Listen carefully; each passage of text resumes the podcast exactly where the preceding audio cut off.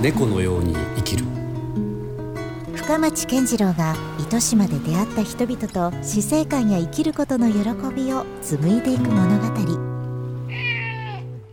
なんかそれこそさっきねちょっと言い忘れたんですけど、はい、セフリ山系っていうのが、まあ、岩良山とか雷山とかあるんですけど、これなんか地質の先生から旧大のね、地質の先生曰く、花崗岩で、白亜紀の地層で、結構崩れやすいらしいんですよ実は。なるほど。それが絶妙にそびえ立ってるらしいんですよ。だから支え合うように。そ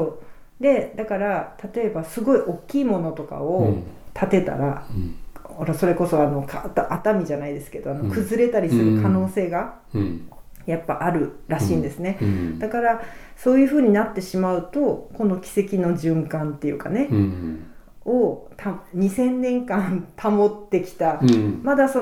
生態系がまだ壊れてないってことをハマグリが証明してくれてるわけじゃないですか。なるほど。でこれを壊す可能性があるんですよ、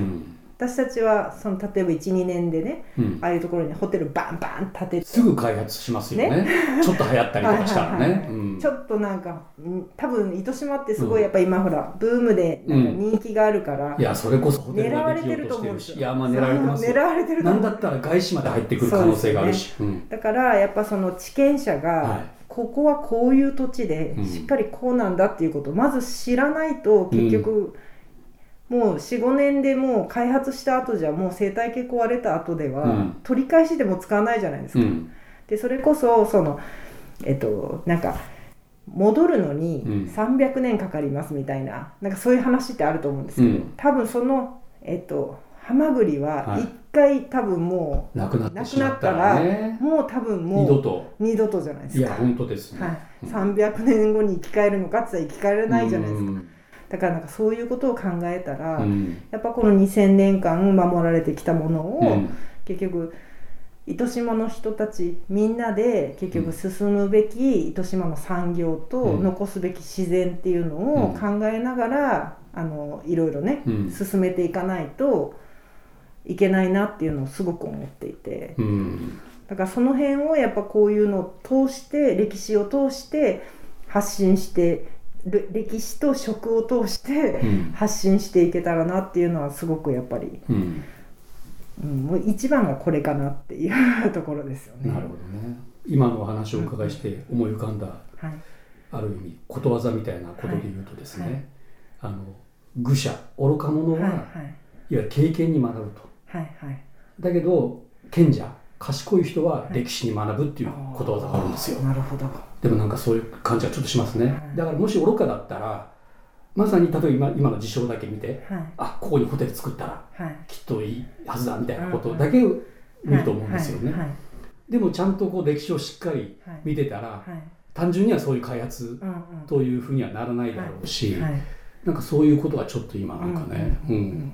かったなって。だからなんかそういうのをやっぱこう考えた上で、やっぱ開発とかもされていかないといけないじゃないですか、確かに。だから例えば糸島に金をかけて、天神みたいな施設を作るってできるじゃないですか、けどこれはねまあ、ある会社の社長さんというか糸島のね、社長さんが言ってたんですけど、糸島に金をかけて天神みたいなのは作れると、けど天神に糸島を作ろうと思ったら作れない絶対そうですね。そうだから糸島っていうのは、発展すりゃいいっていう話じゃない、まあ、確かにもう絶対そうよねって言って、やっぱ糸島の良さっていうのはやっぱ自然にあるし、やっぱ農林水産業とか、その辺にもやっぱり本質っていうのがあって、っていうのをやっぱこれ伝えていかないかんよねって。むしろだから守らなきゃいけないものがいろいろあるってことですよね。じゃないと失ってしまうよというところですよね。だから今これだけ注目を浴びてるんで、それこそ今みんなで考えんと、いやまあ、取り返しつかなくなるよっていうことをなんか発信していきたいっていう。私もサンセットライブとかにやっぱ30年近く関わっていて、なんかちょうどね、なんかある意味の折り返し点というか、節目のような気がしてます、このコロナ禍で3年間、思うようにならなかったということも含めて、これからなんか単純にその規模を大きくしていくという発想ではないなと思ってますね、はいはいはい、なんかちょっとまた違うステージを模索していかなきゃいけないなとなるので、はい、どうですかじゃあへとみさんのこれからということで言うと、はい、何かあります今、まあ、だから本当、まあ、いわゆるこういう歴史と食を通じて、うん、その糸島の人たちに、うんこういう歴史のその重要さとか、うん、本当真のブランディングに、うん、例えば糸島市の方々に、うん、知ってもらうまずは地元へのそういうメッセージというかそうですね、うんはい、で全国に発信していくっていうのは、うん、私の役目ではなくて、うん、多分地元の人たちにここはこういうところでこういうそのやっぱその誇りを持っててもらいたいというか、例えば京都の人たちとかって歴史に誇りを持って生活してあるじゃないですか、うんはい、糸島の人たちはどうかって言ったら、うん、なんかもう糸島はねなあもないとってなあもないってただ今でもそうですからね、うん、食べたりね、うん、食べるって住むとにはね、うん、なあも困らんけど、うん、別に何もないって、うん、なんてない、うん、けどよそから来た人たちでなんかそのなんかねおしゃれなカフェとかねなんかそういうのができとうもんねって、うん、けど私たちの生活は何も変わらんとっていうのが、うん、本当糸島の多分農家の人たちが、うん、ほとんどがそれだと思うんですよ、なるほどで最近糸島野菜っていうので、うん、ちょっとあれだけど、うん、ただその何もないっていうのが結局は何もなくなかったし何もないこそに価値があったということですよね、はい、だから糸っていうのがあるじゃないですか、うん、糸地区の糸って漢字、うん、まほろびのとか土って書いて、はい、土が良いってことだ喜ぶ土が喜ぶだから住むのにはものすごくいいとこやったってことなんですよ、うん、なんかその地名とかその漢字からもそういうのが読み解けてるんで、うん、結局はその何もなくて当たり前に美味しいものが、うん、すぐ近くに食べられるっていうのがそれこそがかけがえのないものであると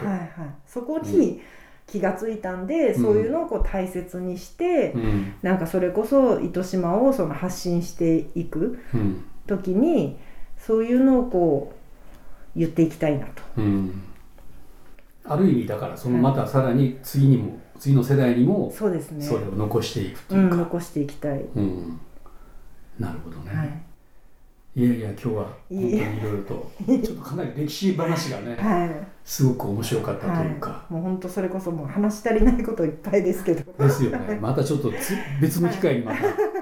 ちょっと登場いただきたいというか、はい、ありがとうございますそういうことも考えているのでぜひよろしくお願いします、はい、ありがとうございます、はい、ということで今日はカルナの代表取締役、八富亜紀子さんでした、はい、ありがとうございました、はい、ありがとうござい